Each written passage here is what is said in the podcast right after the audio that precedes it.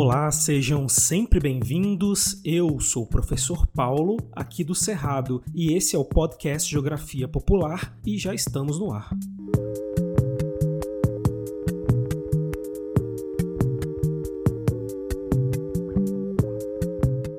Bom dia, boa tarde, boa noite. É sempre uma alegria recebê-los aqui no nosso Geografia Popular. E hoje, turma, eu tô especialmente feliz porque vamos agora finalmente estrear um quadro que eu tô querendo fazer há muito tempo aqui. Desde quando eu estava planejando esse podcast, eu queria ter um espaço para falar especificamente dos diferentes países e culturas do mundo, para a gente ter uma visão mais ampla, fora do nosso ninho, também para podermos conhecer melhor a diversidade geográfica e cultural do nosso planeta, que é maravilhosa. E para fazer isso, eu precisaria ter comigo na aula alguém que morasse ou fosse especialista no país ou cultura que a gente abordasse, para fugir dos estereótipos e preconceitos que geralmente temos dos países estrangeiros. Mas agora vamos tirar essa ideia do papel. E na estreia desse quadro, que eu vou chamar de Conexões Internacionais, vamos estudar não apenas um, mas dois países.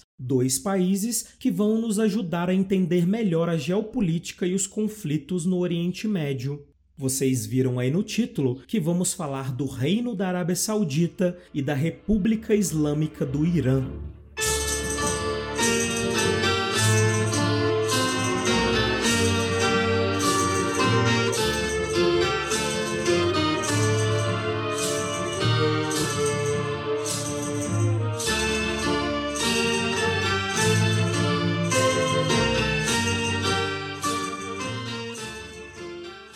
Saudita e o Irã, países que vamos estudar hoje, são estados vizinhos localizados no Oriente Médio. E o Oriente Médio é definitivamente uma das regiões mais interessantes do nosso planeta. É uma região com enorme importância histórica, geopolítica, religiosa, econômica. Para começar, foi no Oriente Médio que surgiram as primeiras civilizações humanas, na antiga Mesopotâmia. Também foi ali que surgiu a escrita, a agricultura, as primeiras cidades e ainda o Oriente Médio é o berço das grandes religiões monoteístas, que são as maiores do mundo hoje, como o islamismo, o judaísmo e o cristianismo. Jesus Cristo era da região do Oriente Médio, enfim.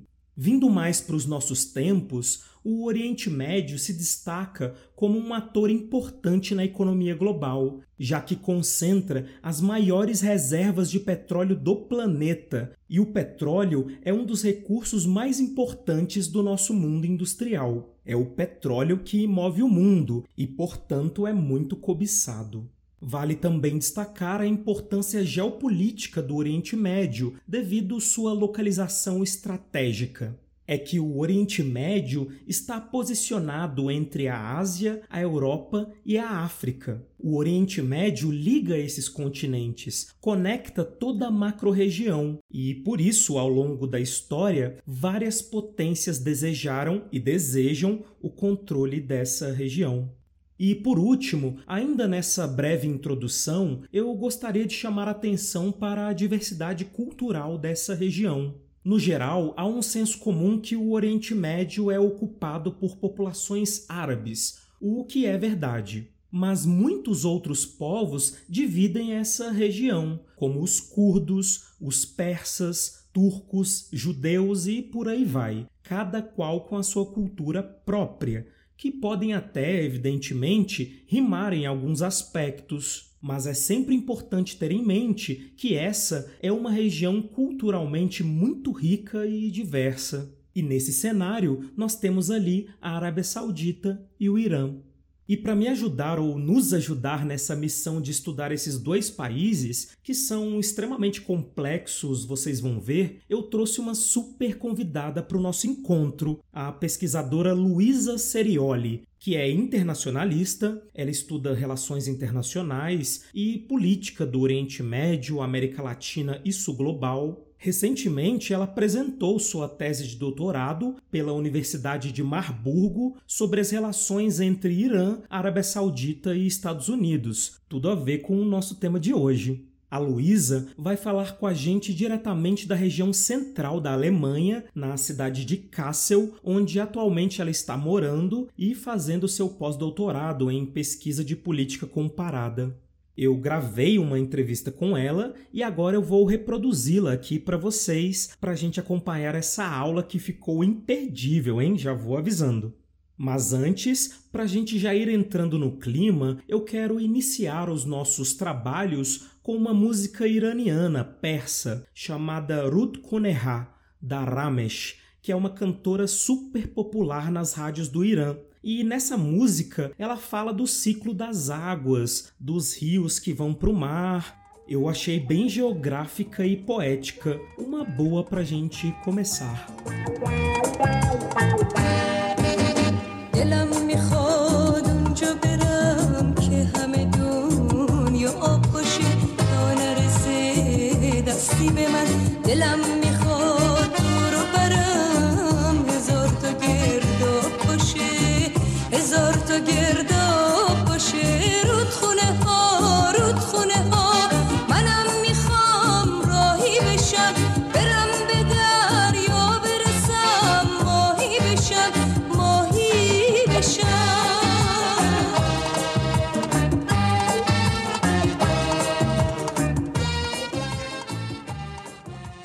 Importante deixar claro aqui, turma, antes de mais nada, que é impossível analisar todos os aspectos desses dois países, sobretudo em apenas uma aula. O que a Luísa e eu faremos hoje é um recorte desse tema.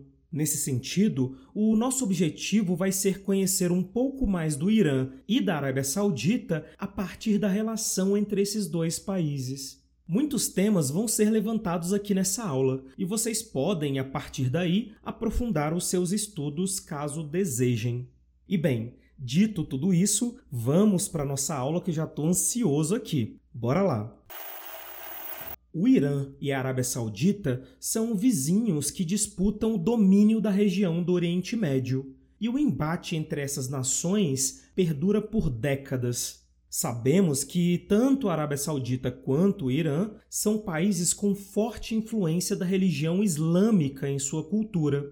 Contudo, há diferenças entre as correntes religiosas que esses países seguem, além, claro, de diferenças étnicas e históricas.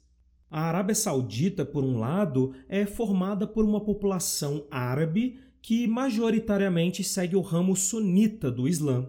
Já o Irã tem origem persa, que é diferente dos árabes, e seguem principalmente o ramo xiita do Islã. Então, nessa minha primeira pergunta, Luísa, eu gostaria que você ajudasse a gente a entender o contexto histórico desse antagonismo Irã-Arábia Saudita na região, para a gente ter uma base, né? Então, esse antagonismo se deve a tensões religiosas, ou étnicas, políticas, ou tudo junto? Então, eu acho que a primeira coisa que a gente pode se questionar aqui é a palavra dominância, né? Que eles disputam por domínio na região do Oriente Médio há décadas. Acho que dominância é um termo um pouco complicado, porque ele é muito vago, né? Então ele deixa espaço para diversas interpretações, né? O que, que significa dominar? Eu, eu, eu me questiono o uso dessa palavra. Eu acho que é muito mais interessante a gente enxergar, e talvez possa soar preciosismo da minha parte, mas é, é interessante entender que hoje o que a gente enxerga é que tanto a Arábia Saudita quanto o Irã se veem como potências regionais. São, du são duas nações que querem ter influência na região, participar das decisões, convencer vizinhos de que o que eles querem é a melhor opção, ter fortes ligações econômicas e militares, ter uma diplomacia proativa, etc, etc. E no sentido de que grandes decisões regionais não podem ser feitas sem a participação deles. Isso, essa, esse questionamento depende muito do viés teórico que tu vai querer utilizar. Muitas teorias vão dizer que não são potências regionais, talvez por não terem capacidades militares, econômicas e diplomáticas necessárias. Outras vão dizer que são. Eu prefiro dizer que eles se auto-enxergam como. Logo, eles se projetam com tal ambição de ser uma potência regional. Mas esse não é um cenário relativamente antigo, né? Eu diria que na verdade é bastante novo, até porque a Arábia Saudita não pode se encaixar, né, né, se enquadrar nessa ideia de que é um país que busca ter esse status regional por tanto tempo, de, de o grande influenciador, de o grande fazedor de decisões. Não podemos fazer decisões sem a participação da Arábia Saudita. Essa é uma coisa relativamente nova da parte da Arábia Saudita. Então, assim, vamos falar um pouquinho da Arábia Saudita. A gente vai falar mais depois em outras questões, eu acredito. Mas a Arábia Saudita é um país, é um país, uma região extremamente vulnerável, bastante deserta, cobiçada pela quantidade de óleo que existe na região, né, de petróleo. É um regime relativamente novo, ele, a, a, sua independência foi em 1932, né? A formação do reino da Arábia Saudita foi em 32 através das unificações de tribos na, nas mãos do chefe dinástico Al Saud. É, interessante lembrar que já houveram duas outras Arábias Sauditas nessa região, dois outros momentos no qual essa dinastia conseguiu unificar as outras dinastias, mas que acabaram caindo por causa de, de rivalidades tribais e que voltaram a ser tribos então, esse senso de vulnerabilidade, de que há muitas ameaças regionais, né, há muitas tribos que querem derrubar o regime, isso está bastante implantado na mentalidade da Arábia Saudita como um Estado-nação, que é um Estado-nação relativamente novo e que até conseguir consolidar o seu regime, seu sistema econômico, não, não projetava ambições de liderança regional, né? O Irã já é bastante diferente nesse sentido. A gente pode dizer, muitas pessoas usam esse termo, eu acho bastante interessante, que o Império Persa foi uma das primeiras superpotências da história, né? Com o tamanho de expansão e extremamente expansionista, muita ambição de, de continuar expandindo, expandindo o império. Então, já havia essa questão de influenciar a região, de ser uma grande potência há muito tempo na história do Irã e que isso meio que é manipulado na formação da nação iraniana, né? Esses mitos de formação nacional, nessa memória histórica. A gente até pode dizer que até hoje essa autoimagem, esse senso de entendimento da nação iraniana como uma potência regional natural, vem desde essa memória histórica de grandeza dos persas, né? Não sei se vocês já viram imagens de Persépolis, grande capital do, império. uma figura popular para nós é o, é o, rei Xerxes, né? Que é interpretado pelo Rodrigo Santoro no, nos 300. Ali já é a decadência do império persa Então essa memória coletiva iraniana é muito presente, né? E que, apesar deles terem sido invadidos por diversos atores externos em diversos períodos da história, eles nunca foram realmente uma colônia da Europa, uma, um protetorado da Europa. Faz parte da mitologia nacional iraniana essa ideia de que o povo tem uma continuidade vinculada àquele território ali de Persépolis, depois de Teherã, Shiraz e tal e coisa. Trazendo mais para o quadro recente da história, né? O petróleo foi descoberto em altas quantidades no Irã em 1909 e na Arábia Saudita em 1938. E rapidamente o Golfo, e até hoje, né, uma das, das regiões com, maior, com maiores quantidades de petróleo, gás também. E por isso, né, desde então, desde o início dos, de 1900, uh, ah, mas principalmente nos anos 30 em, em diante, potências externas sempre estiveram de olho na região do, do Golfo Pérsico. Durante a Segunda Guerra Mundial, por exemplo, a Rússia e a Inglaterra invadiram o Irã para evitar que os nazistas tivessem acesso ao óleo. A Arábia Saudita, no caso, ainda era, né, nos anos 30, como falei, a independência foi em 32, é um protetorado de influência britânica.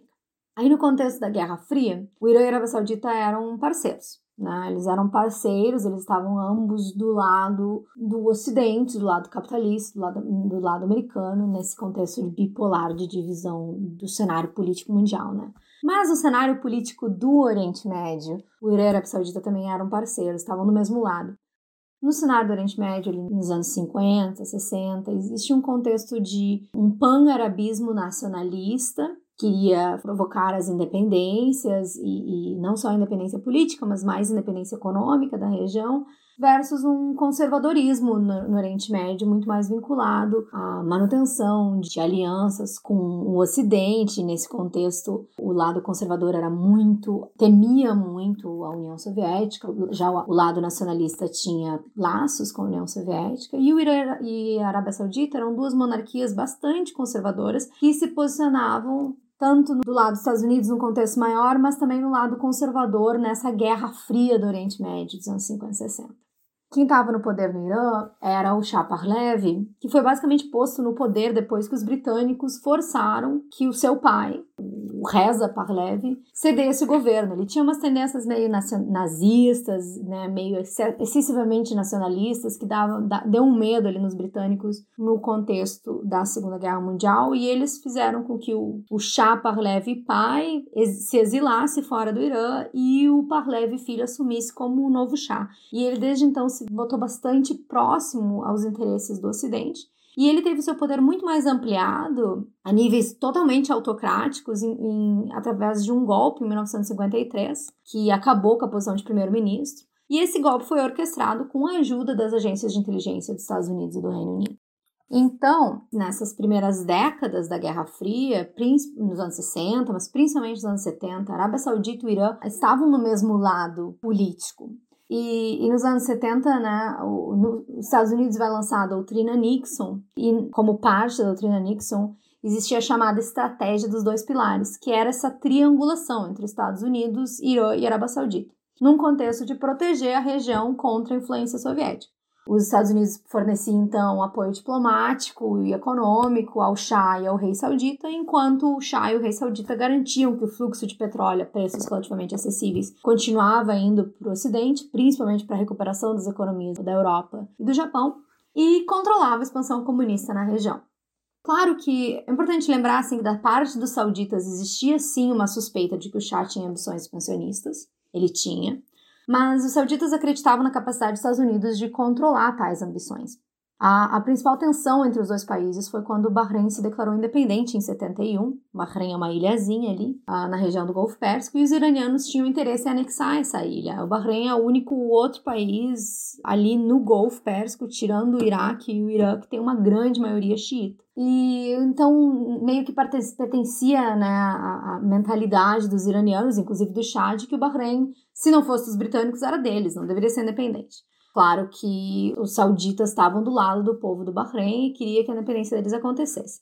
Mas assim, com consultas diretas entre o rei Faisal da Arábia Saudita e o Shah, e, e também pela ONU, o Shah acabou abdicando do Bahrein, o que agradou muito os sauditas. Logo na sequência, o, o Shah ocupou duas ilhas perto dos Emirados Árabes, Abu Musa e as outras duas ilhas, ilhas se chama Tumbs, né? Tumbs maior e Tumbs menor, acho que é uma coisa assim.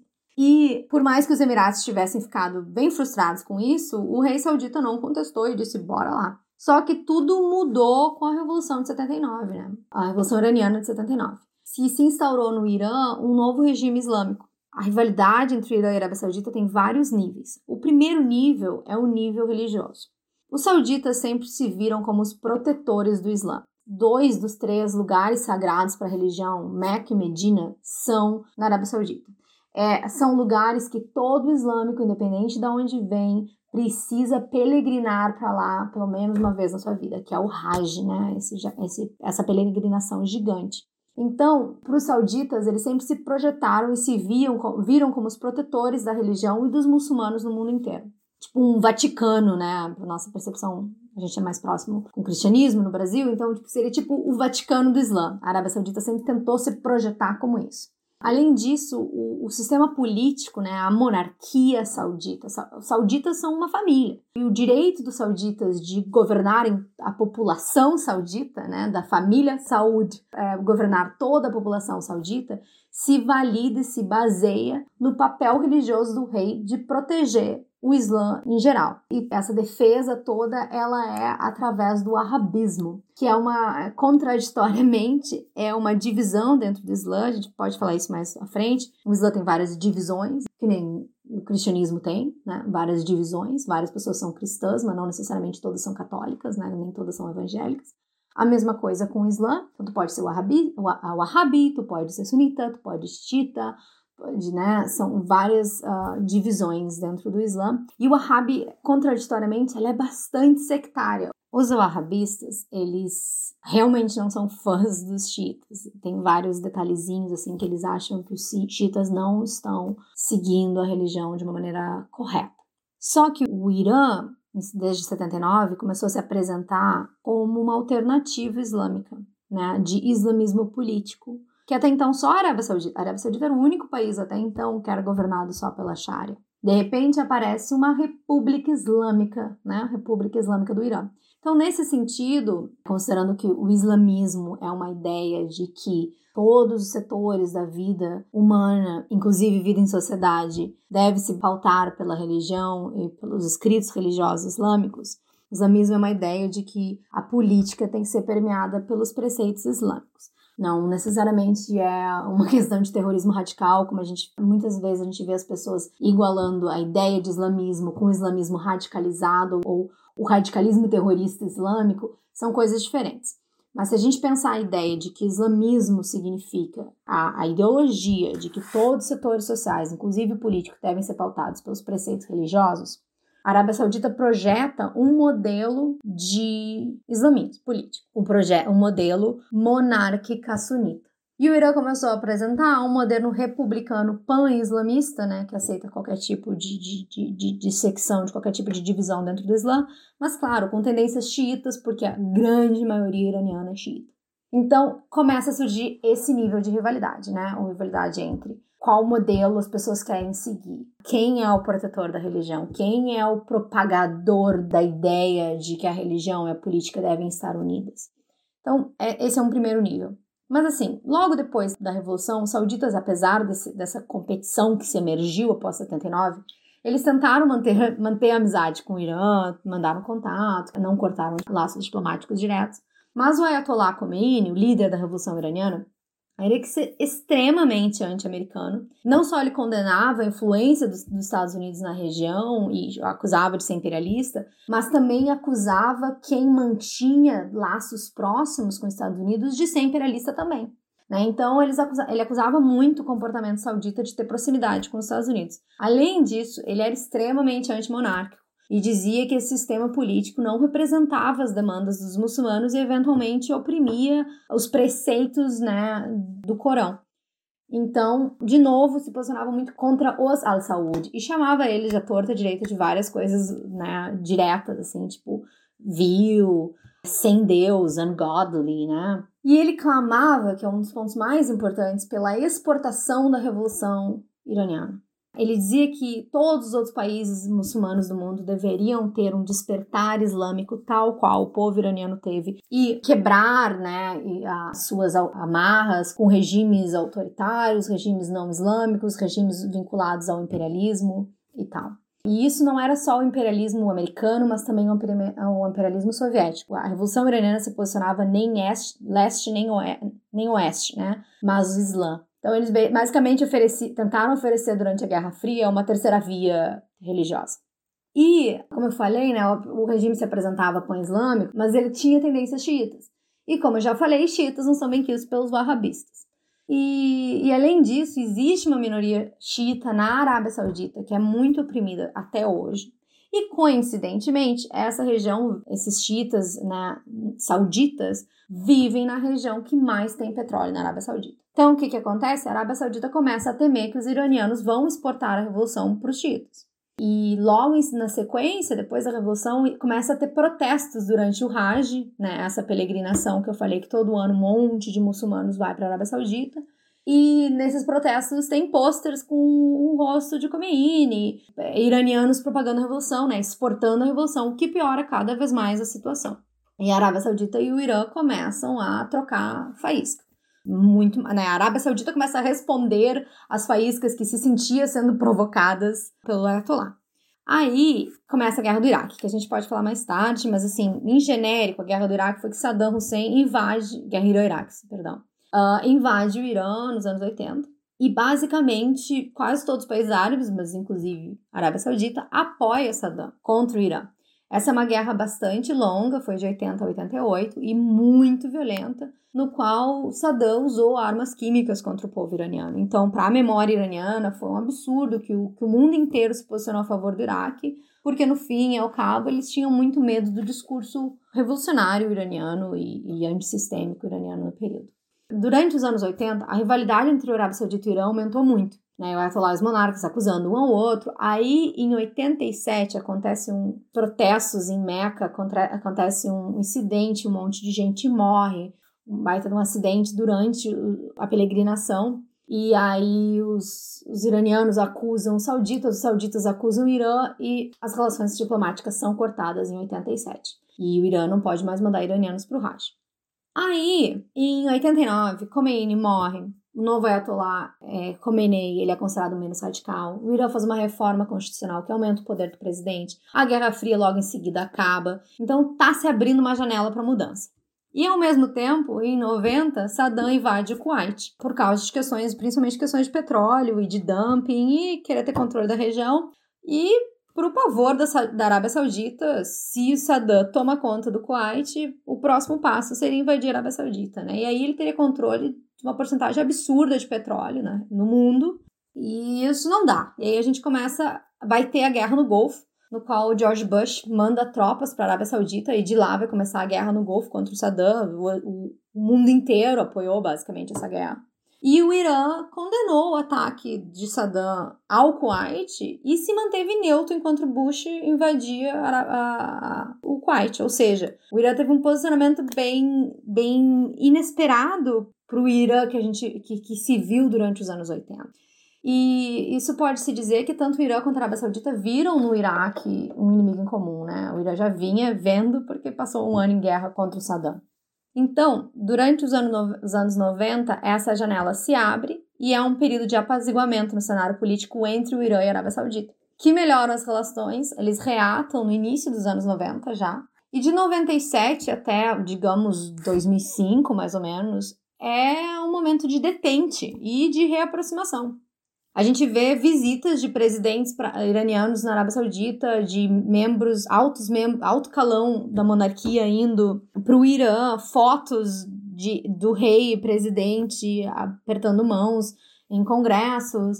Eles assinaram muitos acordos, uh, tipo acordos de comércio, controle a, a tráfico de drogas, de, de educação, se comprometeram em fazer futuros acordos. Então, é um período de bastante apaziguamento, completamente diferente do que a gente fala atualmente sobre essa rivalidade. E nos anos 90, não é muito tempo atrás, né? Só que o cenário começa a mudar totalmente quando os Estados Unidos invadem o Iraque em 2003. Os Estados Unidos põe horrores de tropas na região, mais do que antes. Isso, isso vira eh, uma sensação de ameaça direta para os iranianos, que ficam imaginando, depois do Afeganistão, depois do Iraque, nós somos os próximos, né? Uh, depois da morte do Saddam, a gente começa cada vez maior e mais explícito um, um conflito sectário no Iraque, né, dos xiitas contra os sunitas. O, o Iraque foi governado durante anos por sunitas, mas é de maioria xiita. Sauditas tentam participar do pós-conflito de maneiras mais diplomáticas, mas os Estados Unidos e o Irã não estão muito, muito interessados na ajuda da, da Arábia Saudita, estão muito mais ocupados em ficar rivalizando entre si, influenciando grupos diferentes no imediato conflito, né? E esse conflito se torna cada vez mais sectário, como eu mencionei. Os sauditas acham um espaço de influência no conflito do Iraque através de apoiando grupos antitas, né? E tentando ter algum controle da situação. Paralelamente, o Irã elegeu em 2005 um presidente bastante nacionalista e radical, que quer voltar a um discurso de exportação de revolução, é bastante anti-americano, bastante conflituoso, digamos assim, que é o Ahmadinejad. Então as relações esfriaram muito depois da eleição, né, entre o Irã e a Arábia Saudita. E começa a ficar absurdamente problemáticas já em 2006, porque a comunidade internacional está vendo que o Irã está tentando fazer uma bomba nuclear e isso apita todos os alarmes de, de, de suspeição e terror e alerta, alerta na Arábia Saudita. Porque para os sauditas, que já haviam defendido o direito dos iranianos de terem energia nuclear durante o período da detente, né, durante os anos 90, eles consideram que a ideia do Irã ter capacidade de enriquecer urânio é uma grande ameaça regional, porque aí sim ninguém vai controlar e eles vão, vão influenciar todos os xiitas e revolucionários da região, vão derrubar todos os governos conservadores e aliados aos Estados Unidos e vai, vai ser uma instabilidade geral na região. Então, cada vez mais para a Arábia Saudita fica claro que Irã não, não dá. Do jeito que tá, não dá. E aí, a gente tem o um aumento dos preços de petróleo, começaram em 2004, mas vão se manter em crescente durante bons anos. Isso deu muito capital para os sauditas investirem em armamento. Já em 2014, eles são o quarto maior comprador de armamento, de armamento do mundo. Então, a, tem uma mega capacitação nesse período. Paralelamente, o Irã está aumentando as capacidades do seu exército, das suas forças revolucionárias, a despeito de cada vez mais sancionado economicamente e internacionalmente por causa do seu programa nuclear e ao aumentar suas forças, está aumentando cada vez mais sua influência no, no Iraque, no Líbano, através da. No Líbano, principalmente através das suas parcerias com Hezbollah, no Iraque, com as suas parcerias com o governo xiita, que assume o poder, e também suas ligações com certos grupos uh, palestinos uh, mais radicalizados. Em 2011, começa a, a, chamada Primavera Árabe. Eu não gosto desse termo porque ele é bastante europeizado, né? Porque existiram, existiu a Primavera das Cores na Europa, e aí, de repente, né, que foi um momento de democratização na Europa. Aí se viu uma série de protestos contra regimes autoritários no Oriente Médio e resolveram chamar de Primavera Árabe. Eu chamo de, do, dos, dos protestos de 2011. Mas foi uma sequência, né? Vários países, foi meio que tipo um efeito dominó, assim, de, de principalmente jovens indo às ruas protestando. E é um momento, assim, como tá todos os países meio que em caos, porque muitos desses protestos viraram em conflitos civis, e a Arábia Saudita começa a tentar ganhar influência nesses conflitos, principalmente no Egito, Bahrein, Iêmen, Líbano, Iraque, na Síria, né? A Síria sendo um dos maiores casos. Claro que o Irã claramente tem vantagens no Iraque e na Síria, né? mantém muito mais influência naquele, nesses dois países. Durante a, a, a, luta contra o Estado Islâmico, por exemplo, que vai se intensificar em 2014, é impossível não falar da parceria entre o exército iraquiano, iraquiano e as forças revolucionárias iranianas para lutar contra o Estado Islâmico. Quem comandava as forças revolucionárias iranianas, no caso, era o general Soleimani, aquele que foi uh, que Trump mandou assassinar em janeiro de 2020. Então vale lembrar desse cenário, é um cenário de empoderamento para o Irã. E os sauditas, por um, no, sauditas né, tentando competir com o Irã nessa expansão de influência nos conflitos, nesse cenário de turbulência, tentar ganhar os corações e mentes de grupos na região. Sauditas interviram com forças militares no Bahrein e no Iêmen, nos dois países, usando um discurso de que o Irã estaria influenciando forças chiitas ou forças conectadas aos chiitas, porque os Houthis no Iêmen não são chiitas, né? Uh, mas eles são próximos dos chiitas. E dizendo que essas forças querem derrubar os governos e tudo querem fazer isso através de um grande complô iraniano, e os sauditas têm que intervir para proteger os governos contra a influência iraniana na região. Então, é a primeira vez que a Arábia Saudita manda tropas, né, por conta própria, por comando próprio, proativamente para outros países. Então, isso é um símbolo muito forte dessa mudança de projeção regional da Arábia Saudita.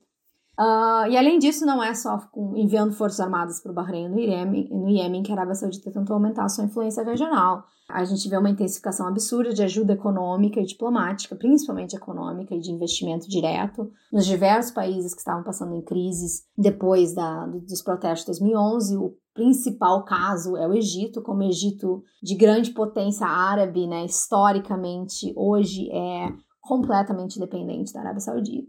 A Arábia Saudita também fortifica sua parceria militar com, com os Emirados Árabes e começa a tentar rivalizar, ou pelo menos cortar o naipe né, do Catar. E assim vemos então a Arábia Saudita se projetar como um ator com capacidade de influenciar decisões regionais, que aí, né, eu faço o círculo por como eu comecei a falar desde o início, que a Arábia Saudita não se projeta como líder regional desde sempre, né? Esse tipo de rivalidade que a gente fala que dura há décadas, ele é uma, é uma falha narrativa, né? Isso é relativamente novo. A gente pode dizer que a Arábia Saudita começa a se projetar como um ator com capacidade de influenciar decisões regionais só depois que Saddam Hussein cai. E ainda tem um tempo aí que a Arábia Saudita está tentando decidir seus planos, mas fica muito claro né, no início da década de 2010 que a Arábia Saudita quer se, é, seu método de defesa é o ataque. E aí ela vai começar a se projetar como tal qual o Irã sempre se projetou como um grande influente regional. Só que nós estamos entrando nos, nos 20 agora, na década de 2020, já ouvindo falar de uma reaproximação entre os dois países. E eu posso tentar argumentar que essa reaproximação está se dando agora porque os dois estão diplomaticamente e economicamente enfraquecidos. Então, a rivalidade cresceu no início dos 2000 porque eles estavam diplomaticamente, economicamente e militarmente fortalecidos e agora a guerra na Síria meio que continua, tá naquele impasse eterno, a guerra no Iêmen igual, o preço do petróleo tá caindo desde 2014, Covid piorou muito a situação nos países, a eleição do Biden uh, indica talvez um, um retorno à política do Obama, que era de se afastar das questões políticas do Golfo Pérsico, então a gente está tendo a emergência de um novo momento de abrandamento das relações, quem sabe, né? A ver. Uh, já sentaram na mesa nos últimos meses diplomatas uh, de alto escalão sauditas e iranianos para tentar discutir o conflito no Iêmen. Então, a reaproximação já está sendo divulgada como possível. E aí a gente vai ver o que vai acontecer. Mas o que eu quero deixar bem claro é que é, um, é uma falha pensar que esses dois países são dois países que rivalizam, porque um é xiita, o outro é sunita, um é monarquia, o outro é uma república, um é pró-americano, o outro é não americano. É por isso que eles se odeiam há décadas, eles vão se odiar para sempre, eles vão competir para sempre.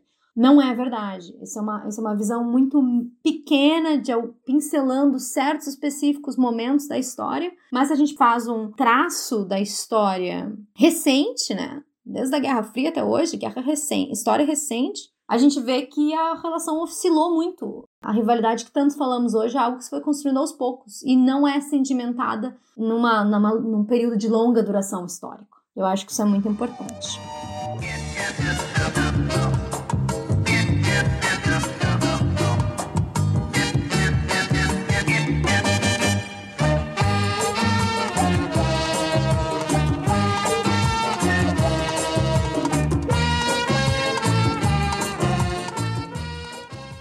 Nossa, eu achei perfeito esse contexto histórico que você trouxe pra gente. Foi bem didático, deu para entender todas as camadas que envolve a relação desses países, os encontros e desencontros, e eu até gostaria de investigar mais alguns desses aspectos, a começar pela questão religiosa. O Islã, como você destacou, não é uma religião homogênea existem várias divisões dentro do islamismo. Já foi citado aqui o arabismo, os sunitas e xiitas, e eu quero entender um pouco melhor isso.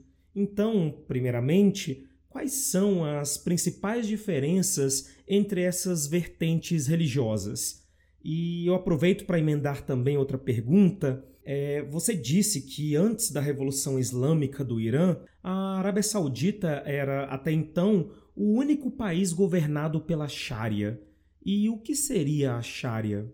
Bom, um, o Alcorão, né, o livro sagrado dos muçulmanos, existe o conceito da Sharia, que significaria algo como conjunto das normas, das doutrinas dentro da religião que guiam a prática muçulmana, né, como ser muçulmano. A palavra Sharia significaria algo como o caminho traçado por Deus, o caminho para a fonte de Deus, alguma coisa nesse sentido. Tá, não é muito a minha área essa parte religiosa, então não quero explorar muito mais profundamente do que a parte que eu posso explicar.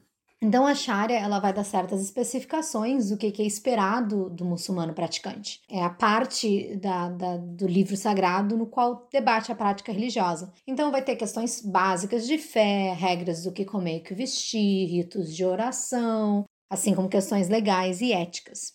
A Sharia oferece um sistema bastante complexo, super sofisticado, né? De questões de, de religião, tipo a prática religiosa e o direito islâmico, né? Então a Sharia ela é dividida, é, faz essa distinção entre a relação que o homem tem com Deus e a relação entre os homens na Terra, né? O direito.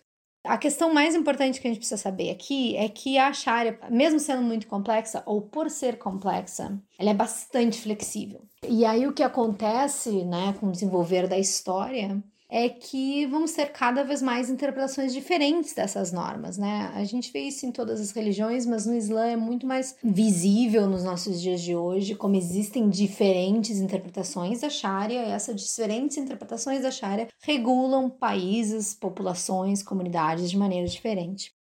No ano de 632 morreu Mohammed, né, o profeta Maomé. E a partir daí começou a se discutir entre as comunidades que seguia Mohammed, né, que seguia Maomé, qual é o próximo passo.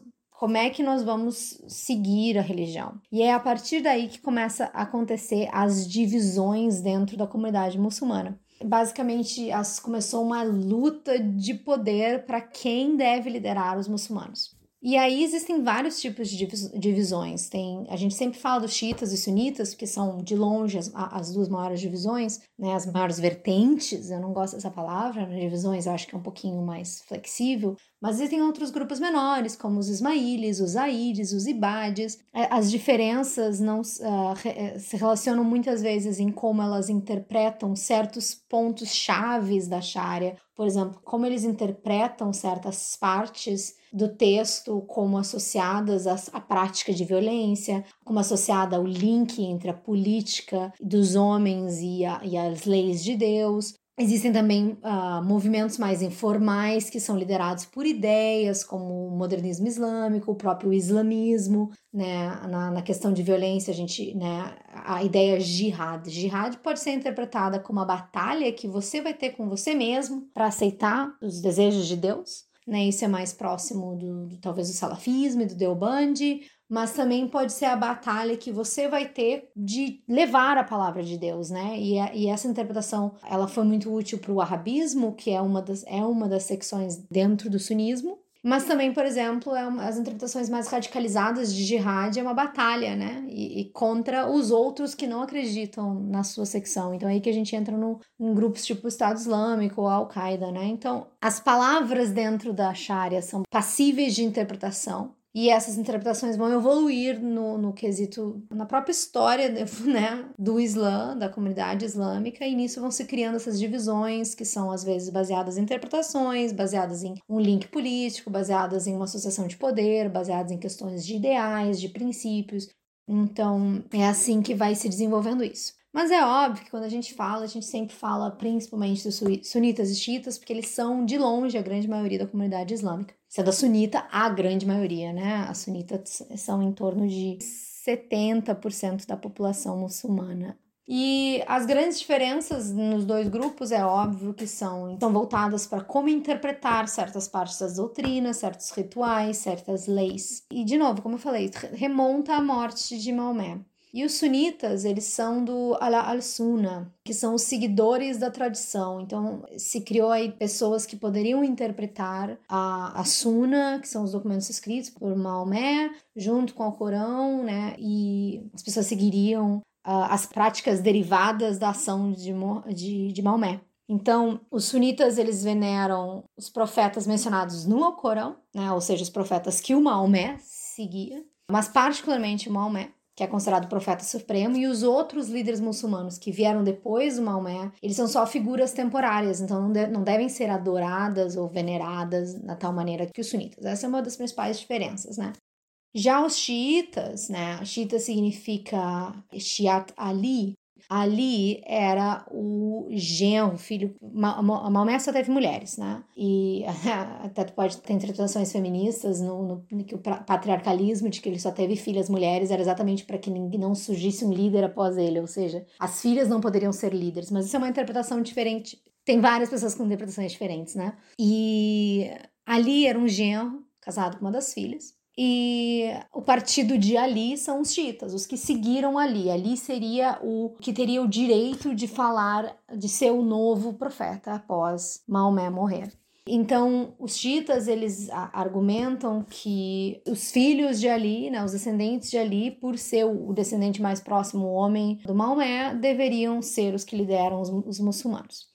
Ali foi assassinado, num, coisas, num, foi um quesito muito violento na história, nesse período, e todos esses, essas, esses grupos representavam diferentes califados. Então aqui a gente já está entrando numa questão muito mais política. Ele foi assassinado num quesito muito violento, dois, seus dois filhos, aí eu, não lembro o jeito que aconteceu com o Hassan, mas o Hussein se proclamou como o, o, novo, o novo líder, né? O Hassan foi assassinado, eu não lembro direito como. E o Hussein morreu numa batalha que foi extremamente violenta e que toda a família dele foi assassinada na frente dele. E, e foi durante um, uma procissão.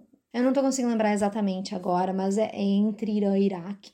Então, tipo, para os xiitas, eles não, eles veneram, né, eles idolatram essas, esses seguidores de Ali, e depois os seguidores de Ali vão ter os, tem, tem certos tipos de interpretações que são os imãs, Os iranianos acreditam que teve até o 12 imã e ele entrou em, em, ele sumiu, né? Occultation. Né? Ele, ele sumiu. Ninguém não morreu, ele sumiu e ele vai voltar um dia. Só que existem xiitas que só acreditam até o nono imã, outros até só o sétimo imã, outros até o quinto. Então, dentro do xismo tem um monte de desmembramentos. E uma coisa que é muito importante para os xiitas, que diverge muito dos sunitas, é essa idolatria dos líderes muçulmanos pós-Maomé, então, e os descendentes de Ali, mas por causa dessa excessiva violência da história da família dali, os xiitas cultivam muito os conceitos de, do martírio, rituais de luto, esse caráter mais messiânico do que os sunitas.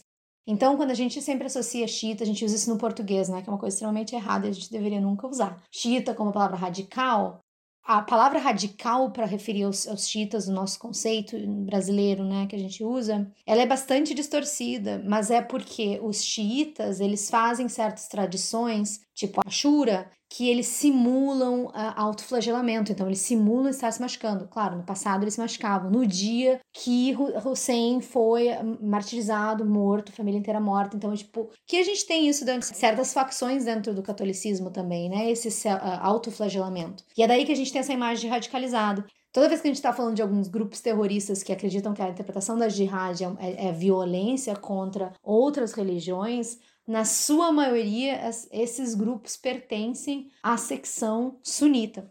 Então, é sempre importante lembrar que dentro dessas grandes duas divisões, a xiita e a sunita, existem outras divisões dentro. Essas outras divisões é o que a gente fala, às vezes a gente usa em português o termo escola, que eu acho interessante, porque é exatamente sobre, dentro do suni, do, dos, dos sunitas e dentro dos xiitas, começam a se criar escolas para a interpretação da Sharia dentro né, dessas divisões de quem deve seguir o Islã, né? Essas são as divisões maiores, depois escolas para a interpretação da Sharia dentro dessas duas principais vertentes. E aí isso abre uma margem enorme para diversas opiniões, diversas escolas. As escolas tradicionais, as escolas antigas, a gente chama de tradicionais, elas não têm pretensão de exclusividade. Em teoria, elas se reconhecem e se respeitam mutuamente. Só que existem escolas mais jovens, escolas reformistas. E essas sim, elas têm, não todas, mas algumas, têm uma tendência extremista. E aí entra a que a Arábia Saudita segue, que é o arabismo. Então, o arabismo, ele, todo mundo que é o arabi, o arabi, o arabita, eles são sunitas. Mas nem todo sunita é o arabi. O Wahhab foi um praticante religioso, um, né, um clérigo, que reinterpretou, criou uma escola de reinterpretação sunita, que é bastante puritana, tradicionalista, bastante xenófoba em direção às secções chiitas, por exemplo, mas que fazia uma interpretação do jihad que foi uma, muito útil para o rei saudita unificar as tribos e formar o Estado saudita. É por isso que a religião do, da monarquia saudita, ela é o Wahhabi. E é muito mais voltado para uma questão de, né, uma mão lava a outra, de, de fortalecer essa escola e essa escola conseguir fortalecer a dinastia que depois virou, né, a família que depois virou dinastia saudita, que são os reis até hoje, desde essa união foi, eu acho que no início de 1900, por aí, um pouquinho antes aí, mas o Estado foi formado em 1932. Então, essas escolas puritanas, essas escolas reformistas, ela, por exemplo, o arabismo, ela quer voltar ao tradicional estilo de vida de Maomé. Por isso até a gente vê muito esses trajes brancos, né? Que é associados ali, né, no Emirados também é o Arabita. Uh, os trajes são muito mais uns trajes que tentam simular o período de, de Maomé e são muito mais radicalizados. E aí interpretações, por exemplo, de que mulher não pode dirigir, né? Isso mudou há pouco tempo, mas há pouco tempo eu digo há pouco tempo, né? Tipo, uma questão de 3, 4 anos.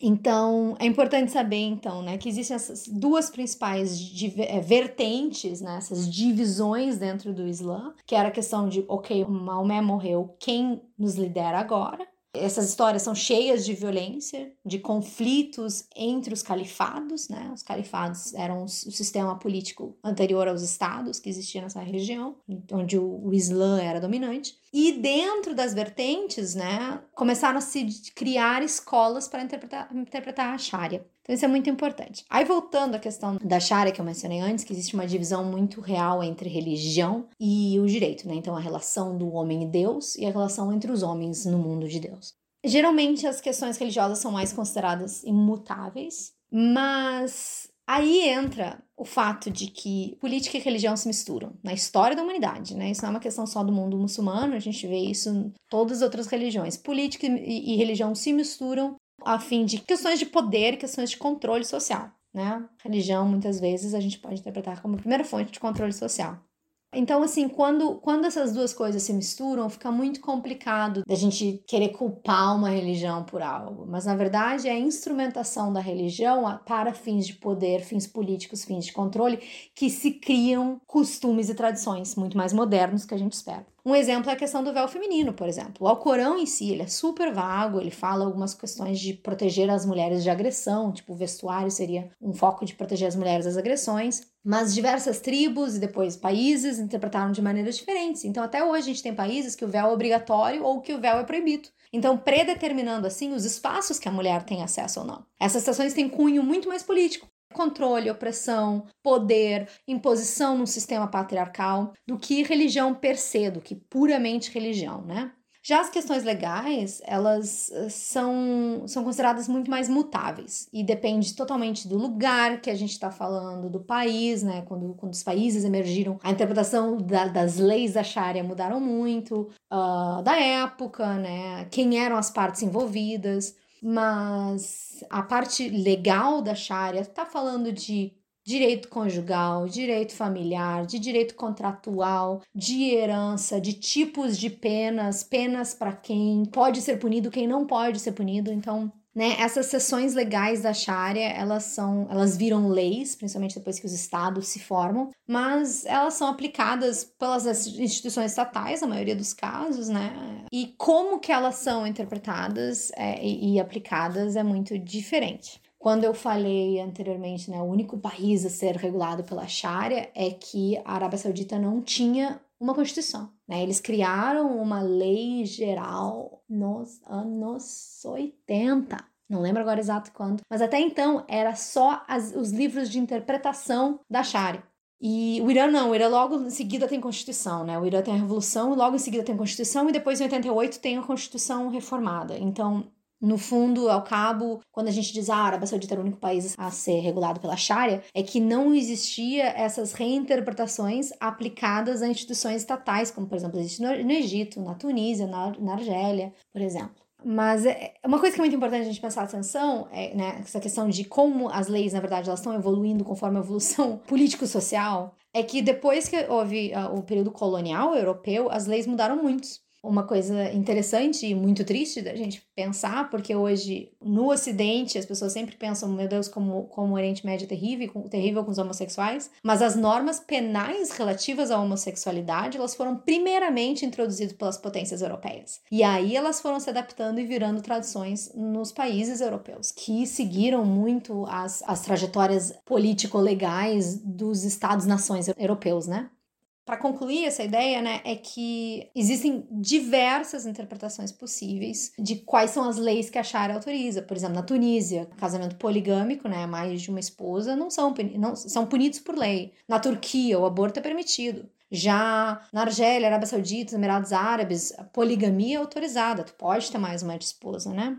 Uma, um ponto interessante, assim, tipo, só para concluir, é que essa radicalização que a gente tem visto na interpretação da Sharia, né, que cria as ferramentas necessárias para esses grupos radicalizados islamistas, Muitos estudantes do Islã argumentam que, é direito, que direito islâmico e o estudo da Sharia tem se considerado cada vez menos atraente, né, dentro das escolas. E então, cargos-chave são cada vez mais ocupados pelos representantes tradicionalistas, né, e conservadores, extremamente conservadores essa tendência, né, um é de, de, talvez um conservadorismo, uma nova onda conservadora dentro da interpretação da Sharia e voltamos a, sempre a botar os pezinhos no chão e lembrar que novas ondas conservadoras estão acontecendo no mundo inteiro. A gente vê isso no nosso país, na nossa região, a gente vê isso na Europa. Então não é uma coisa completamente específica ao Islã mas é uma questão de, de, de, lembrar que essas interpretações talvez estejam ocorrendo por causa de quem está nesses cargos-chave e quais são as, as intenções, não necessariamente só religiosas dessas pessoas que estão no cargo, e quais tipos de interpretações elas seguem, quais escolas elas seguem, né?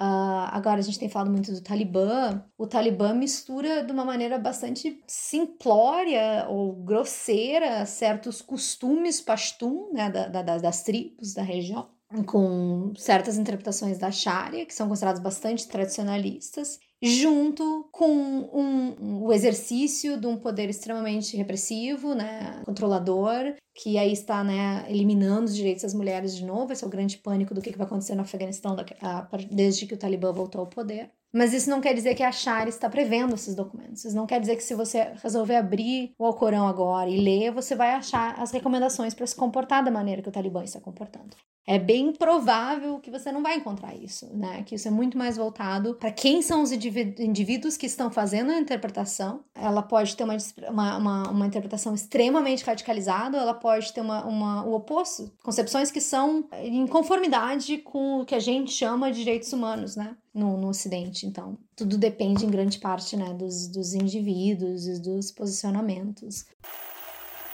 Adorai a Alá e não lhe atribua parceiros. Trate com benevolência os vossos pais e parentes, os órfãos, os necessitados, o vizinho próximo, o vizinho estranho, o companheiro de lado, o viajante e vossos servos.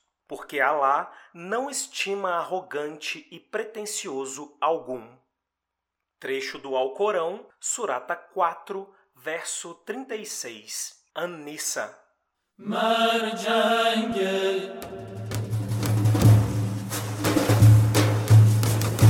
Marjangel, marjangel.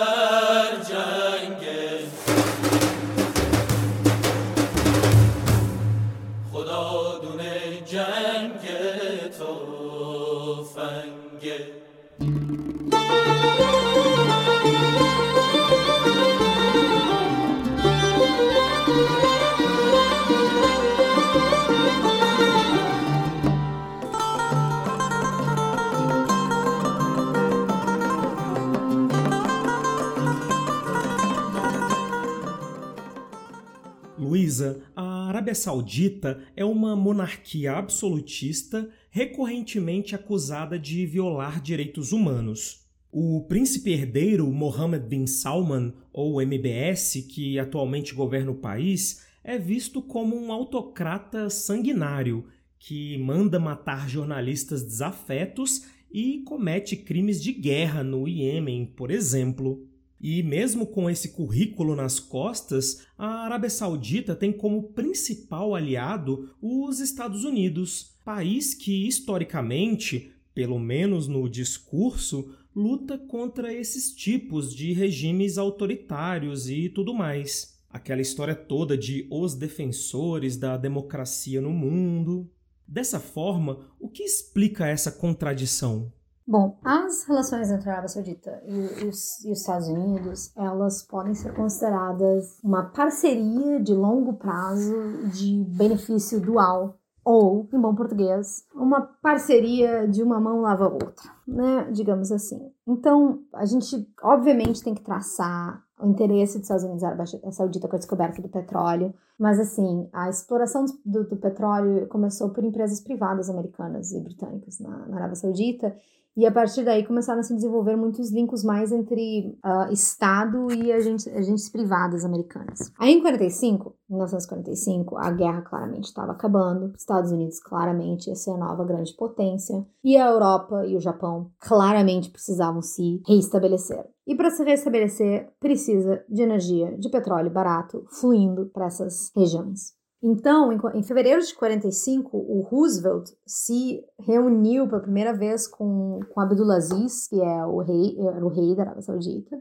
num US Quincy Navy Destroyer, é tipo um navio de guerra. E foi a primeira vez que um presidente americano conheceu o rei saudita, era o rei saudita ainda, era o primeiro rei saudita, né? O pai de todos os outros reis que a Arábia Saudita já teve. E eles, ali naquele encontro, eles fundaram as relações da Arábia Saudita e Estados Unidos, que seria baseado em a gente te protege, nós, Estados Unidos, protegemos a Arábia Saudita contra o comunismo. De novo, acho que a gente falou isso na primeira parte, né? Que a Arábia Saudita estava do lado durante a Guerra Fria dos americanos, então se consolidou essa posição. Teria segurança, teria apoio diplomático teria maiores investimentos para exploração de petróleo na região e a Arábia Saudita se compromete com o, o, petróleo. Isso foi cada vez se desenvolvendo mais, e aí teve as crises de petróleo, no qual a Arábia Saudita se consolidou, como até então não era muito petróleo, né, em 45, mas depois, nos anos 70, a Arábia Saudita se cons consolidou como o agente que controla o preço, preço do petróleo. Então, a Arábia Saudita tem capacidade de produção necessária para produzir um monte de petróleo, baixar o preço se for necessário, ou parar de produzir e o preço falar para cima. Que essa é a quantidade de petróleo que a Arábia Saudita tem.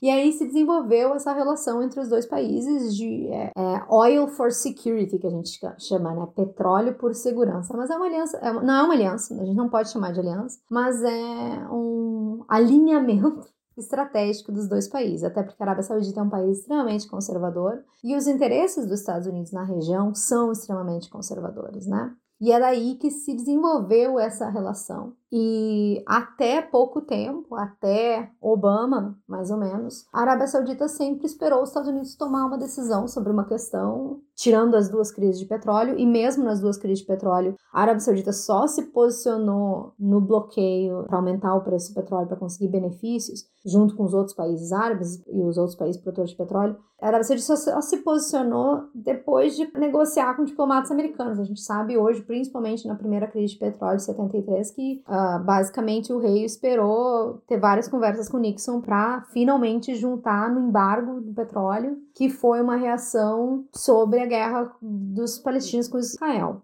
Isso sempre foi um ponto de contenção entre a Arábia Saudita e os Estados Unidos. A Arábia Saudita, como grande guardião islâmico, né, sempre se posicionou muito contra o comportamento de Israel. Mas aos poucos, ao ver que a necessidade de militarização, de inovação das capacidades de exploração de petróleo, dos links econômicos, principalmente dos links securitários que precisavam se desenvolver com os Estados Unidos, os líderes sauditas continuaram criticando o posicionamento americano sobre Israel, mas desvinculando isso sobre a necessidade de criticar Estados Unidos na sua relação entre Arábia Saudita e, e, Estados Unidos. Então eles foram afastando a questão de Israel da sua aliança, da sua, meu Deus, eu não posso dizer aliança, aliança é errado, porque aliança a gente está implicando a questão de um tratado, né, de um acordo, mas não, a gente está falando de um, são pactos de cooperação, pactos de, de, de, de interesse mútuo e a Arábia Saudita aos poucos tirou Israel como condicionante dessas relações e as relações ficaram muito positivas, principalmente nos anos 90. Quando Saddam Hussein invade o Kuwait e a Arábia Saudita pensa, tá, ok, se eles dominarem o Kuwait, Saddam com esse baita exército que eles têm, porque o Saddam tinha um exército muito bom nos anos 90,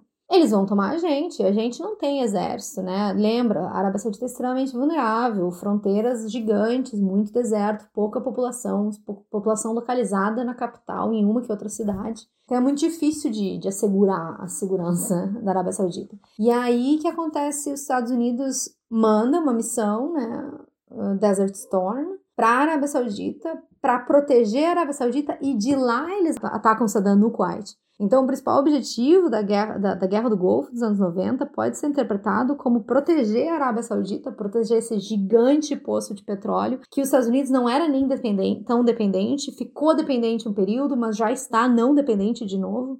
Mas a questão é, é que o capitalismo global, o mercado global depende. E se o mercado global depende, é dos interesses dos Estados Unidos de manter essa área segura e, e, e estável para a região. Os Estados Unidos, desde o período Obama, é autossuficiente em petróleo. E esse interesse de proteger a região do Golfo contra instabilidades e dizer um ataque aos países do Golfo Pérsico, com exceção ao Iraque e ao Irã, será considerado um ataque aos, aos Estados Unidos? Isso se chama doutrina Carter, dos anos 80. Então, desde os anos 80, os Estados Unidos oficializou numa doutrina que eles seriam os protetores das monarquias do Golfo. E é daí que se criou essa relação. Claro que quando o Obama, Obama foi muito, sempre foi muito crítico à, à Arábia Saudita, disse que a Arábia Saudita tinha que fazer mais para proteger a região e parar de depender tanto na proteção americana. É, vale lembrar que até 2002 ou 2001 a principal base americana era na Arábia Saudita e hoje é no Catar e no Bahrein. Então as bases, né, da onde, das bases militares americanas e da onde os Estados, os Estados Unidos faz as suas atividades militares e securitárias bélicas de inteligência, né, na região do, do Golfo Pérsico, é ali das monarquias e foi durante, na Arábia Saudita desde essa época da Guerra do Golfo até um pouco depois da, do, dos atentados, dos atentados das Torres Gêmeas. Então é uma relação nesse sentido. Aí Obama estava cada vez mais crítico né, ao comportamento saudita, dizendo que a Arábia Saudita tinha que tomar decisões mais por conta própria, que a Arábia Saudita tinha que deixar de ser belicosa sobre o acordo nuclear que o Obama estava tentando organizar. A gente já falou, o acordo foi assinado. O pré-acordo foi em 2013 e o acordo oficial né, de CPOA foi em 16. 15, desculpa, 2015, e o Obama estava sendo mais crítico da Arábia Saudita, a Arábia Saudita estava sendo crítica ao comportamento do Obama. Por exemplo, Obama não se posicionou sobre a Síria durante a Primavera Árabe, né, os protestos uh, árabes de 2011, não se posicionou, tipo, diretamente contra o Assad, eu não quis mandar tropas contra o Assad. Também ele não defendeu o governo do Mubarak no Egito. Tudo isso para a Arábia Saudita foi considerado, opa, os Estados Unidos não está mais garantindo a, né, a segurança de seus parceiros tradicionais, como prometeu lá na doutrina Carter. E aí, isso já era o rei anterior ao Mohammed bin Salman, né, que é a sua pergunta inicial. E eu argumento que o Abdullah, rei anterior ao Mohammed bin Salman, começou um processo de reestrategizar a relação dos Estados Unidos com a Arábia Saudita e ficar um pouco mais pragmática do que já é. No quesito a Arábia Saudita começar a se posicionar sem necessariamente estar seguindo o posicionamento americano. E é aí que a Arábia Saudita invade Bahrein, é aí que a Arábia Saudita invade o Iêmen. Essas duas operações foram sem autorização dos Estados Unidos.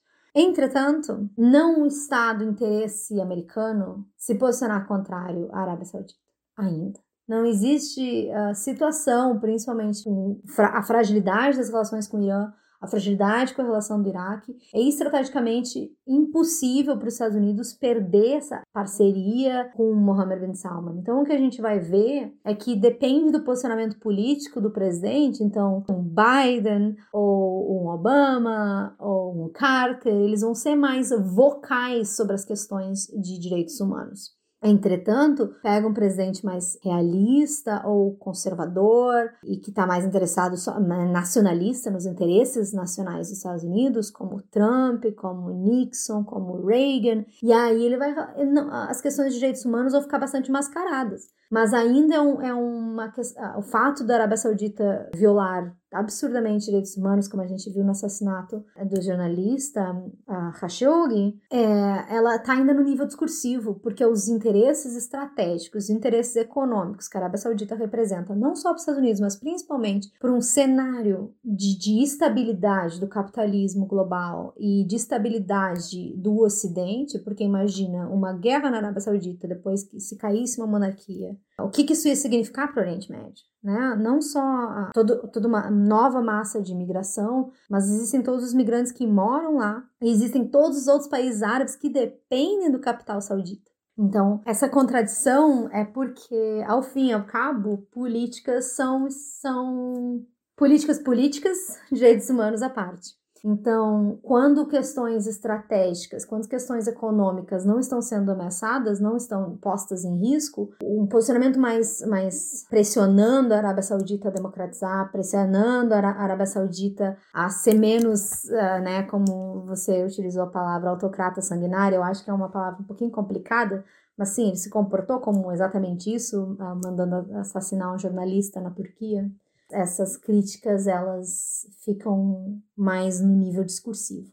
E eu acho que até a gente ter uma modificação da nossa principal fonte energética, ou até acabar o petróleo na Arábia Saudita, ou até acontecer um conflito civil na Arábia Saudita no qual os países não podem mais ficar sem se posicionar, nenhum país vai pressionar a ponto de estremecer as suas relações não nenhum país, mas não os países mais importantes. E aqui vale a pena lembrar que o principal parceiro econômico da Arábia Saudita é a China. E nós estamos entrando uh, num novo período de competição estratégica bipolar, né? A gente não, não gosta de usar o termo Guerra Fria, mas uma estra estratégia entre duas grandes potências, uma emergente e uma talvez, né, quiçá decadente, não, eu não gosto de chamar Estados Unidos de decadente ainda, mas pelo menos estável, a gente está vendo E se os principais parceiros da região que mais tem petróleo é a China, e a China é completamente faminta pelo petróleo do Golfo Pérsico, que também faz parte da, da rota da seda chinesa. Perder esse, esse, esse, grande, esse grande parceiro que é a Arábia Saudita não faz sentido a um, a um plano de estratégia global para os Estados Unidos. Então, tem várias e várias razões para qual essa contradição não só está aí visível, mas ela vai se manter durante muito, muito tempo. E Mohammed bin Salman está tentando, já faz um tempo, claramente melhorar as relações com Israel. O que aí sim ia diminuir ainda mais as possibilidades de que Estados Unidos acabe acidentalmente tendo que escolher entre um parceiro e um aliado.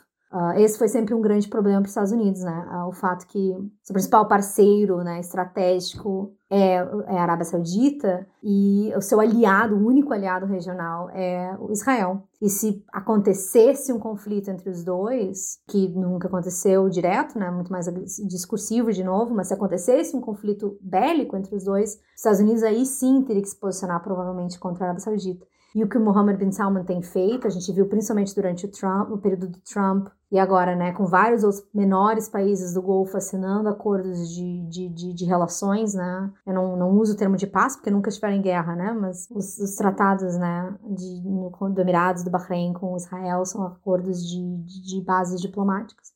Eu acredito que a Arábia Saudita vai, ser, vai vir logo atrás, está demorando um pouco mais porque mudou as, muitas questões políticas, mas isso é extremamente vantajoso para a grande estratégia americana na região.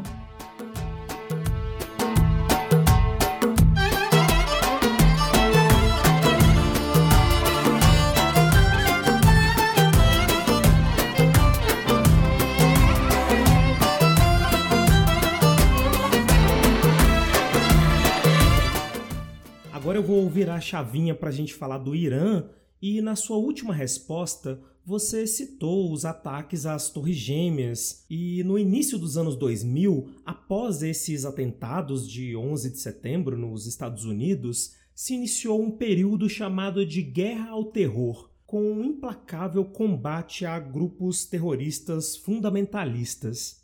O Oriente Médio se tornou o palco da Guerra ao Terror, com as guerras do Iraque entre 2003 e 2011 e a guerra do Afeganistão entre 2001 e 2021, só para citar os conflitos mais midiáticos.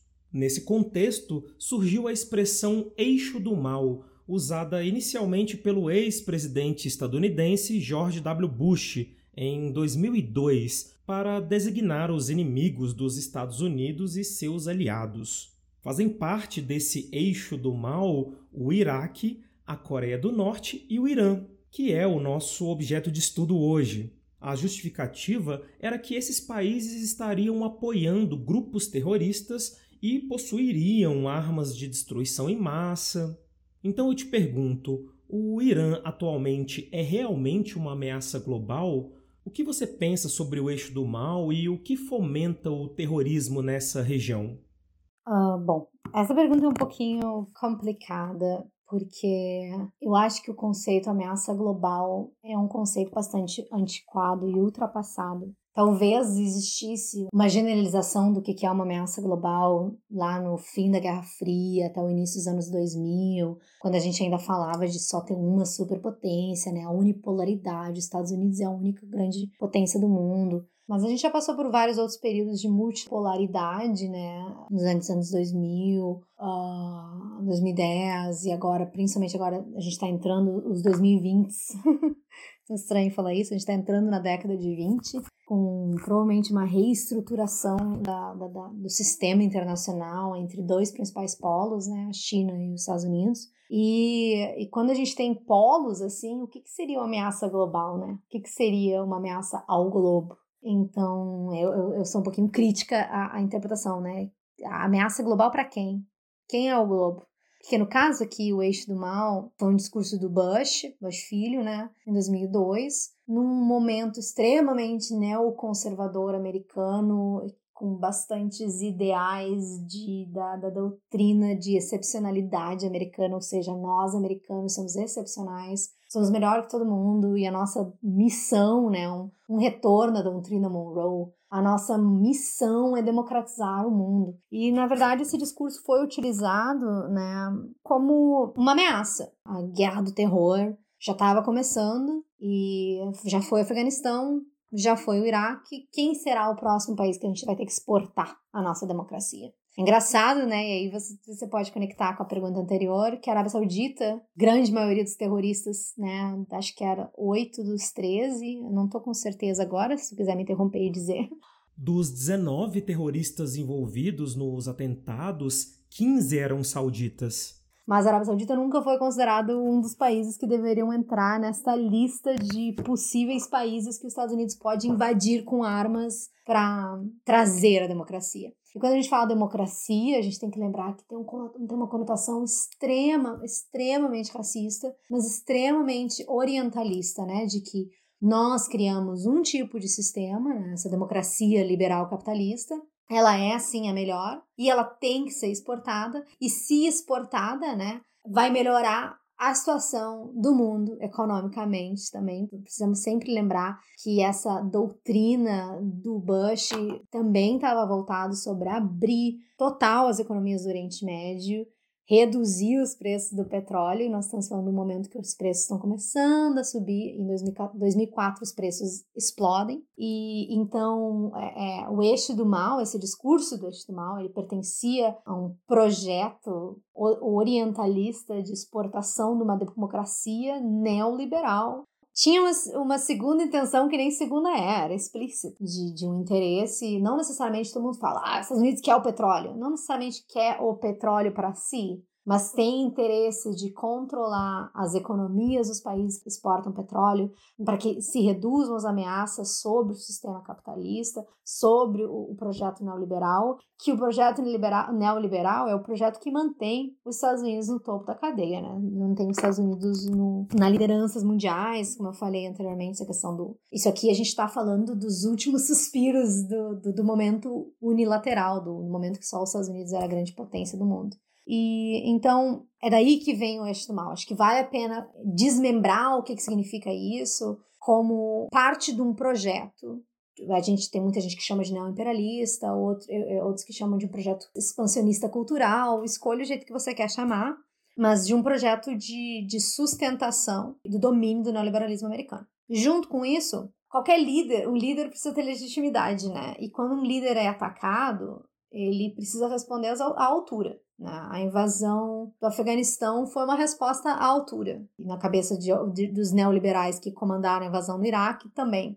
Mas se o Afeganistão foi a resposta contra a Al-Qaeda, contra o argumento de que o Talibã estava apoiando a Al-Qaeda, blá blá blá, ali na região, se essa foi a resposta ao ataque, a resposta vocês atacaram uh, as minhas, o meu país, o maior atentado terrorista que a gente já viu na nossa história contemporânea, e então responderam com o Afeganistão o Iraque já foi uma projeção de poder dentro desse discurso de democratização. Então, porque eles invadiram o Iraque, não porque o Iraque estava ameaçando os Estados Unidos, mas porque Saddam Hussein era um grande, virou um grande inimigo, né, em uma década. Lembra que nos anos 80 os Estados Unidos apoiou veementemente o, Iraque contra o Irã, mas depois da guerra dos anos 90, né, que ele invadiu o Kuwait, viraram inimigos. E aí o Saddam a, a, o argumento era que o Saddam tinha armas nucleares e que o Saddam ia entregar essas armas nucleares para grupos terroristas, grupos islâmicos, islamistas, anti-americanistas, e que com isso eles iam fazer, promover um novo ataque ao Ocidente, ou seja, não só aos Estados Unidos, mas ao nosso modo de vida ocidental, né?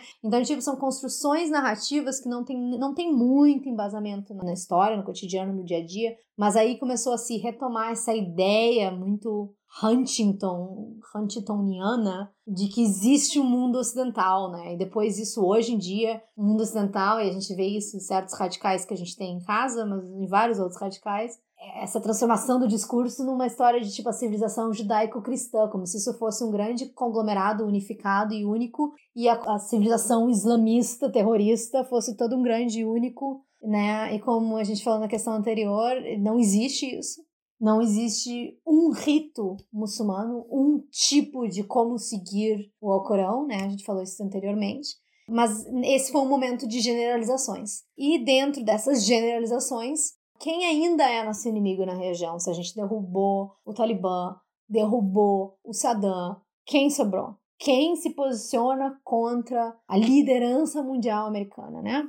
E aí é óbvio que entra o Irã. A Coreia do Norte e o Iraque, porque ainda estava, né? A Saddam não tinha caído ainda, Saddam caiu em 2003.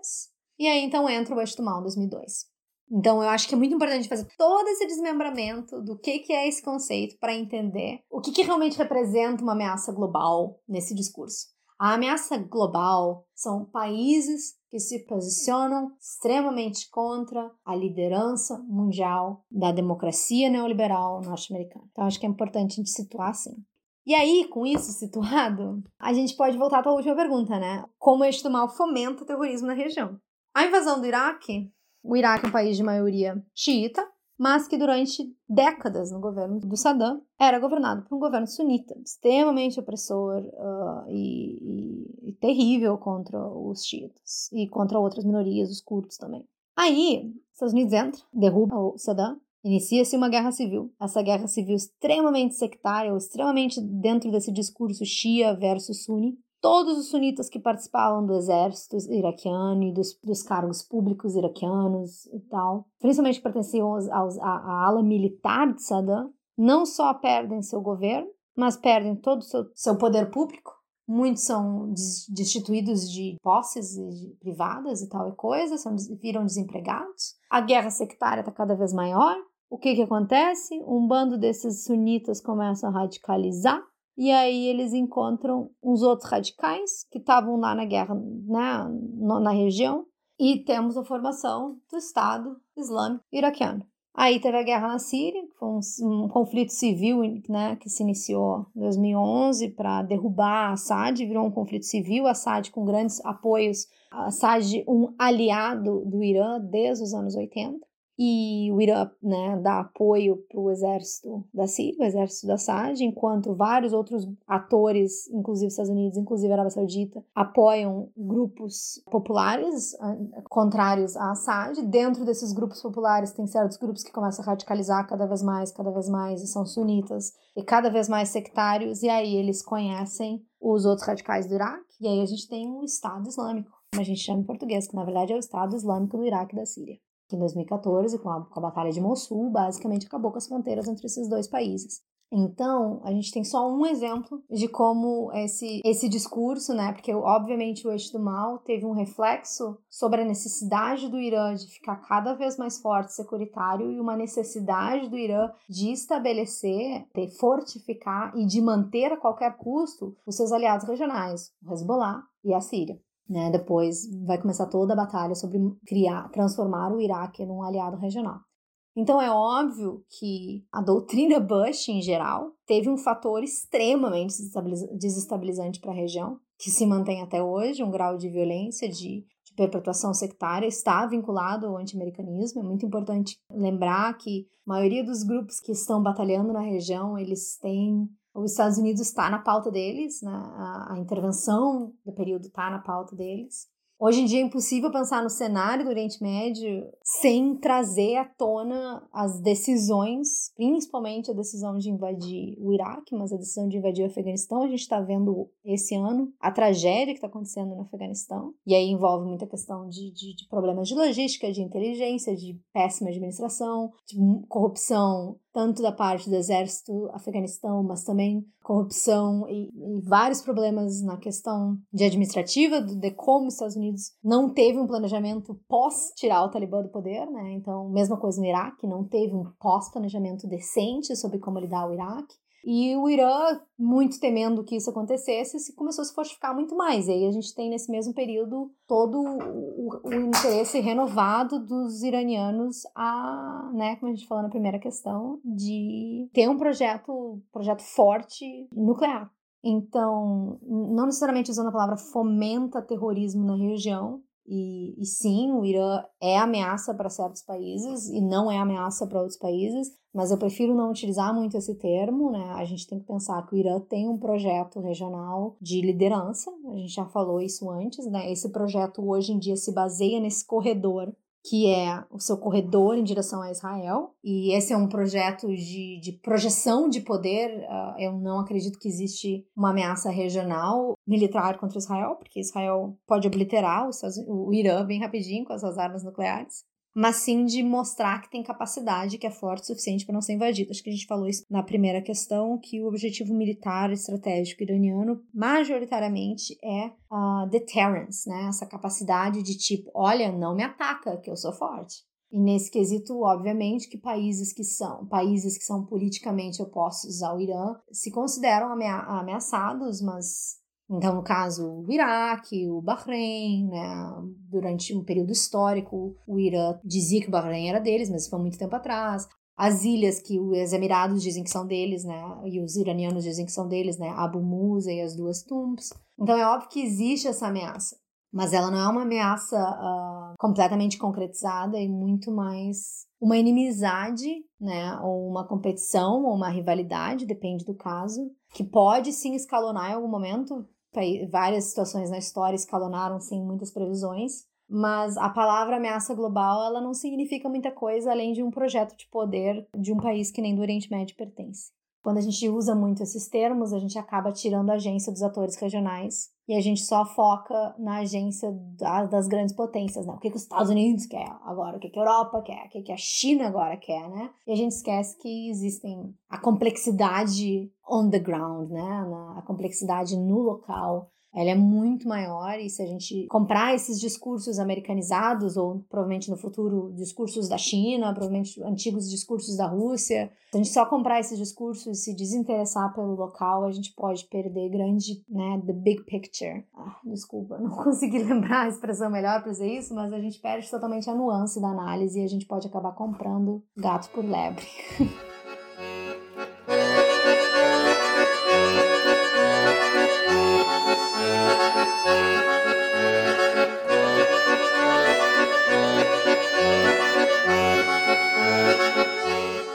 gente já está chegando no final da nossa aula e eu queria te fazer uma última pergunta, Luísa. Nas nossas conversas de preparação para essa aula, você me contou que já esteve no Irã. E o que você pôde observar daquele país que mais te chamou a atenção?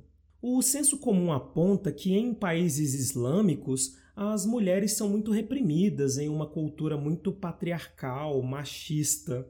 O que há de verdade e o que há de preconceito nessa situação? Você, como mulher, teve que agir de modo diferente do que está acostumada em outros países? Como a gente já, já deu para perceber na nossa conversa, eu tento evitar ao máximo o senso comum.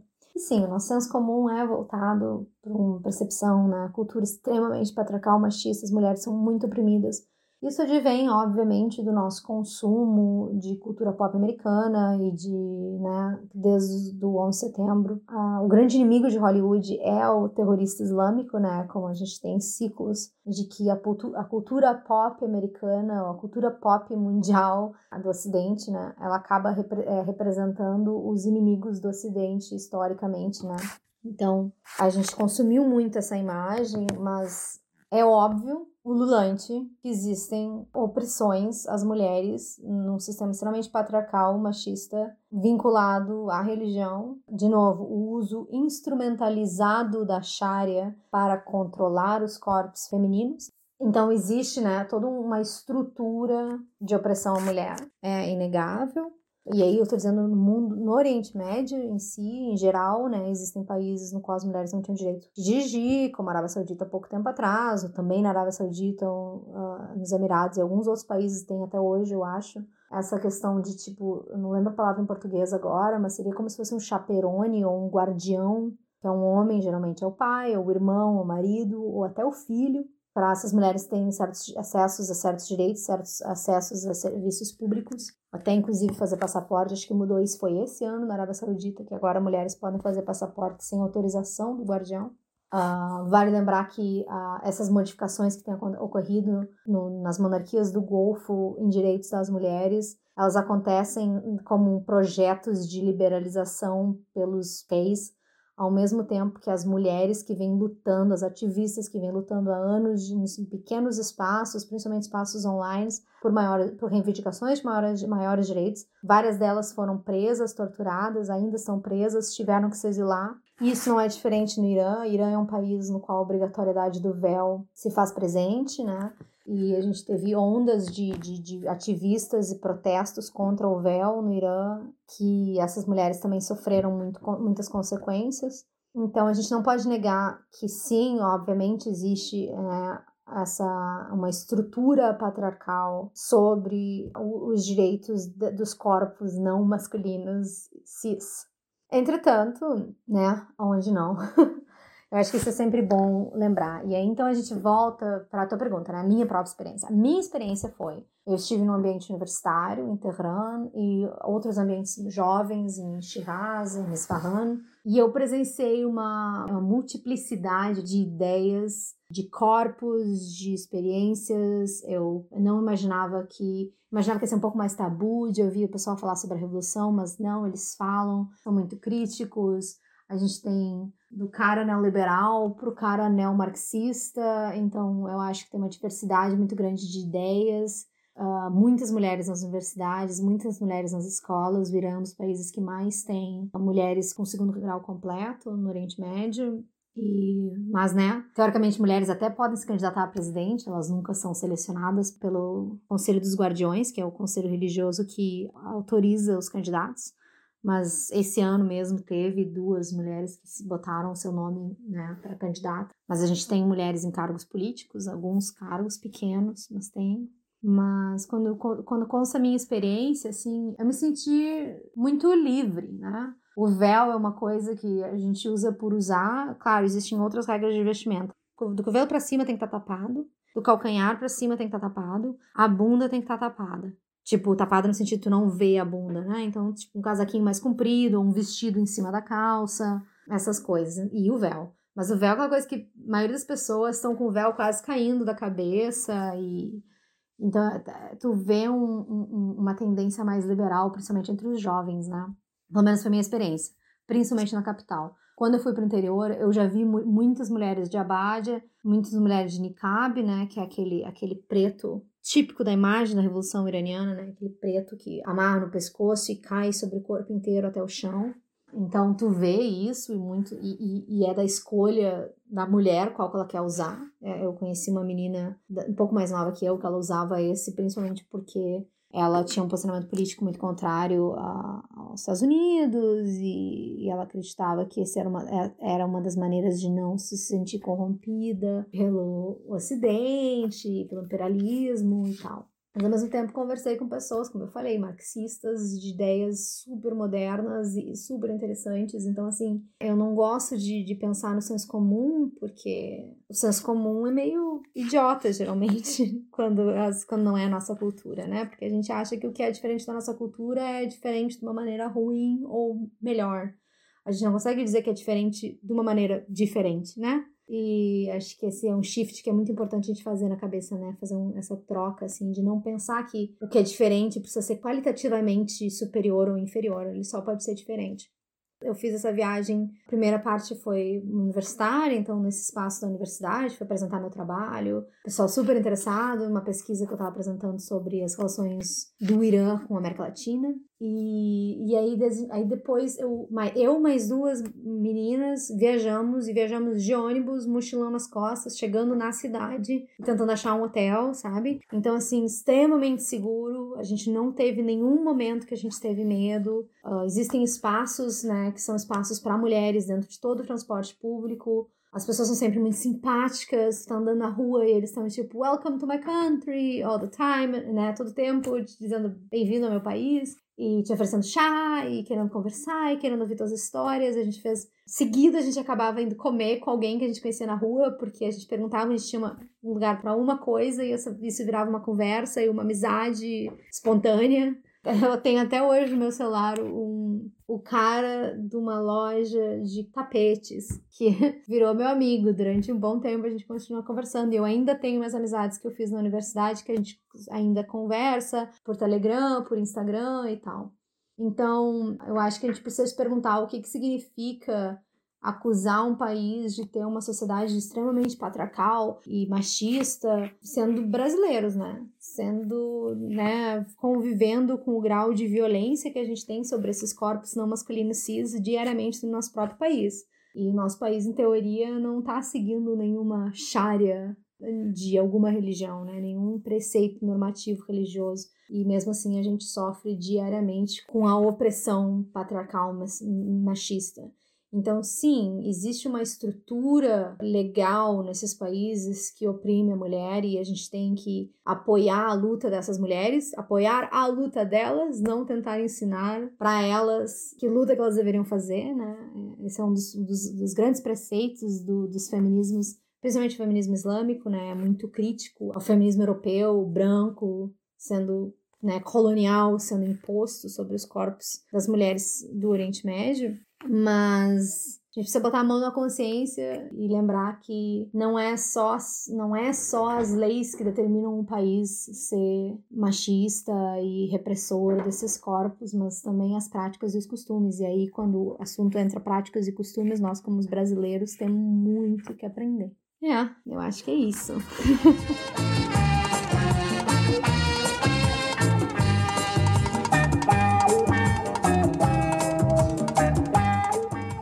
Infelizmente, nós chegamos no final da nossa aula.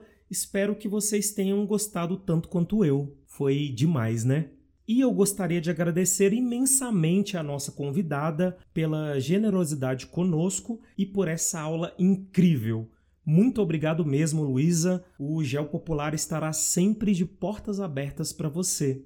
E eu super indico que vocês sigam a Luísa Serioli no Twitter pelo arroba lgserioli, caso vocês queiram conhecer um pouquinho mais sobre ela. Eu vou deixar tudo linkado aqui na descrição para as senhoras e para os senhores.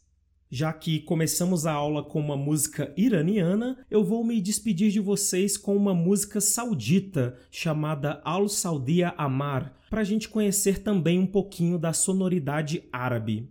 Então é isso, gente. Nos encontramos na próxima aula. Até lá. Tchau.